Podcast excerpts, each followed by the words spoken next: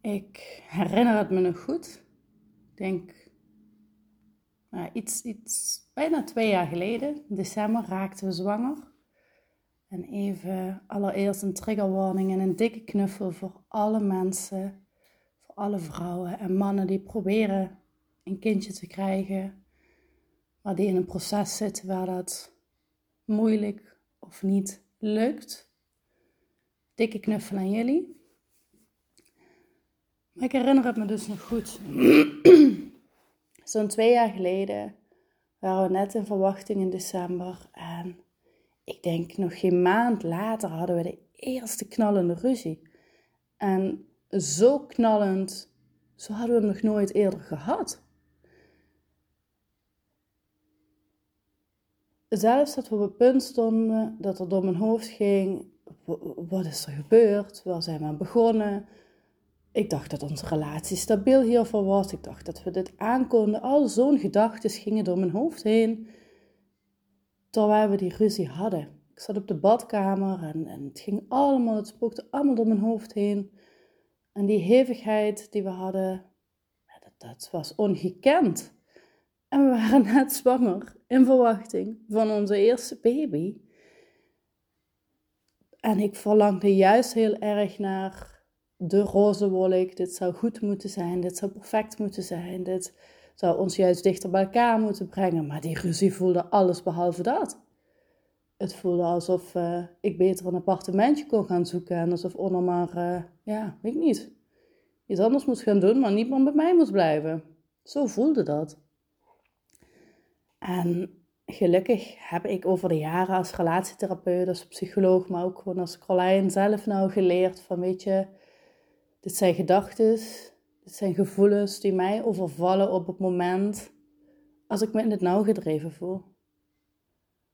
Als ik bang ben, als iemand te dichtbij komt of als we echt een conflict hebben, dan uh, spookt het door mijn hoofd heen om op zo'n moment dan zo'n gedachten te krijgen en met zo'n gevoelens te worstelen van angst.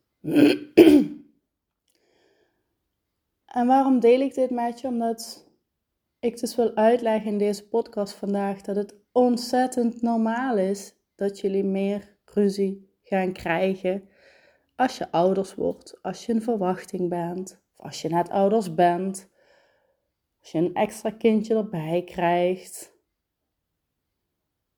Het is normaal om meer ruzie te krijgen en in deze podcast ga ik je uitleggen waarom. Er zijn namelijk twee verschillende redenen voor. Dit gaat een korte podcastaflevering worden, dus je kunt hem uh, tijdens de aardappelen of tijdens uh, je ritje naar het werk of het verschonen van een leier luisteren. En we gaan ook gewoon beginnen met de eerste reden. Want de eerste reden is namelijk dat je nog nooit van tevoren zo afhankelijk wordt of bent van je partner. En er dan nu even vanuitgaande dat je al ouder bent. En dat ben je natuurlijk ook als je in verwachting bent. Maar zodra jullie babytje of mupje er is, heb je je partner meer nodig dan ooit. Waar jullie voorheen elkaar ook nodig hadden voor de leuke avondjes, voor waardering. Misschien voor samen jullie huishouden te runnen, maar vooral vanuit liefde en samen plezier maken en het samen fijn hebben hebben jullie elkaar ook nu nodig. Want je kunt niet meer zomaar naar de wc even lekker vijf minuten gaan poepen. Je kunt niet meer spontaan onder de douche springen wanneer dat jij dat wilt. Je kunt niet meer zomaar een avondje uitgaan met vrienden, ongepland. Van hé, hey, ik ga vanavond, want jullie mupke is er. Er is iemand afhankelijk van jou en van jullie. En dat verandert alles.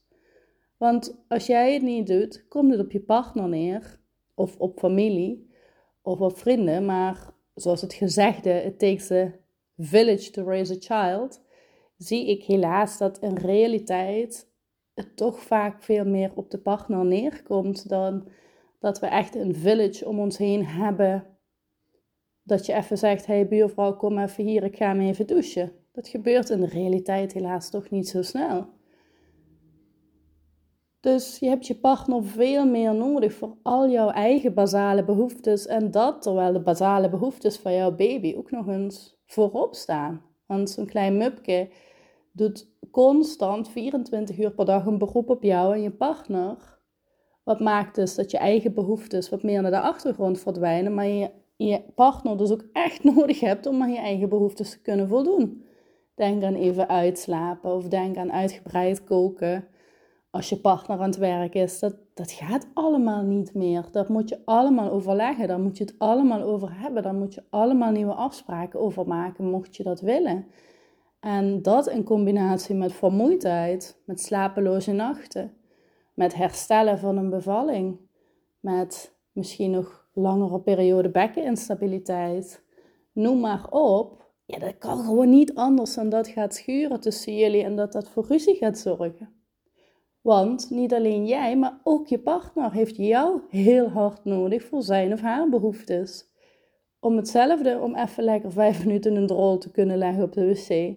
Want dat betekent dat jij dan vijf minuten nog moet zijn voor jullie baby. Dus Punt 1, we zijn gewoon meer afhankelijker dan ooit van onze partner voor ook het vervullen van onze eigen behoeftes, naast dus het vervullen van de behoeftes van ons mupke samen. En punt 2 is dat je hechtingssysteem veel meer op scherp komt te staan. En wat bedoel ik daarmee? De manier hoe jij geleerd hebt relaties aan te gaan, de manier hoe jij geleerd hebt om hulp te vragen of om het juist alleen te doen. Dat is wat je van thuis uit onbewust zelf als baby hebt meegekregen. Ben je er voor mij als ik jou nodig heb? Of juist niet? Kan ik op jou vertrouwen als ik mijn behoeftes uit dat je dan mijn signalen oppikt? Of juist niet? Dat systeem. En als je dus zelf ouder wordt, dan komt dat systeem, omdat er een klein mupke komt wat zich aan jullie wilt hechten, dus echt gewoon één van de meest instinctieve en belangrijkste drijfveren van een mens is om je te hechten. Anders konden we vroeger niet overleven als zoogdieren. Dat mupke, dat, dat gaat zich aan jullie willen hechten. En jij natuurlijk ook andersom aan jullie mupke. Maar dat zorgt ook voor vragen als: hey, hoe mijn ouders dit hebben gedaan, dat wil ik niet. Of dat wil ik echt anders doen. Ik wil er echt nu voor zorgen dat ik emotioneel beschikbaar ben voor mijn kind. Want dat heb ik zelf zo gemist. En je partner heeft net zo goed zo'n hechtingssysteem en is dus gevormd van thuis uit in wat hij wel of niet heeft meegekregen, of zij wel of niet heeft meegekregen. En je zult zien dat jullie dus beide, alle twee, daarin natuurlijk altijd het allerbeste willen voor jullie kindje, voor jullie mupke. Maar dat het dat ontzettend lastig soms kan maken, omdat niet alleen de hechting naar jullie kindje actief wordt, maar ook jullie hechting onderling. Dus kun jij hulp vragen aan je partner? Heb jij vroeger geleerd hulp te vragen? Bij wie zocht je steun? Kun je dat nu bij je partner doen of ben jij zo'n bezige bij die dan vooral probeert alle ballen zelf hoog te houden? Waardoor dat je op een gegeven moment te veel wordt en je dan je partner in één keer overvraagt, omdat het jou dan opeens niet meer lukt. En zorgt dat ervoor dat je partner dan het gevoel krijgt van wow, waar komt dit vandaan? Ik trek dit niet. En dat hij of zij ervan schrikt. En vanuit daar gaat reageren met afstand nemen. En dan ontstaat er dus ook tussen jullie iets. Tussen jullie hechtingspatronen. Daar gaan jullie op reageren. En het is dus niet meer dan normaal dat we elkaar ook daarin weer eventjes opnieuw moeten vinden. Want waarin jullie in jullie relatie daarin misschien al wat stabiliteit en veiligheid hadden gevonden, wordt het systeem dus nu echt super hard ingedrukt bij beide van jullie twee als je weer ouders wordt. En het kan niet anders dan dat dat zorgt voor meer ruzie. Want ruzie is eigenlijk twee verschillende belevingen, twee meningen. Maar gooi dat dus in de mix met slaaptekort, met je eigen behoeftes die je minder goed alleen of minder kunt vervullen, omdat jullie een mupke hebben. Ja, dat vraagt gewoon voor jullie twee nog eens extra meer. Dus weet dat meer ruzies in het ouderschap, in het aanstaand ouderschap, ontzettend normaal zijn. En heb het er juist over als je mede-ouders in je omgeving hebt. Doorbreek dat taboe. Want het lijkt alsof het gras groener is. Maar zoals ik in het begin al zei, Honor en ik hebben nog nooit zo'n heftige ruzies gehad als sinds we ouders zijn. En dat hoort erbij. Het is gewoon keihard werken om elkaar ook dan weer te vinden. En dat kan. Een tip daarvoor is om juist echt ook in de kleine dingetjes aandacht voor elkaar te houden. Dus echt even bij elkaar in te checken, hoe gaat het met je vandaag? Hoe is het met jou? En al is het maar vijf seconden, al is het maar een bewuste kus, een, een dikke knuffel even. Maar blijf daar aandacht aan besteden. Zodat jullie op die manier wat veerkracht opbouwen om juist ook om te gaan met die ruzies.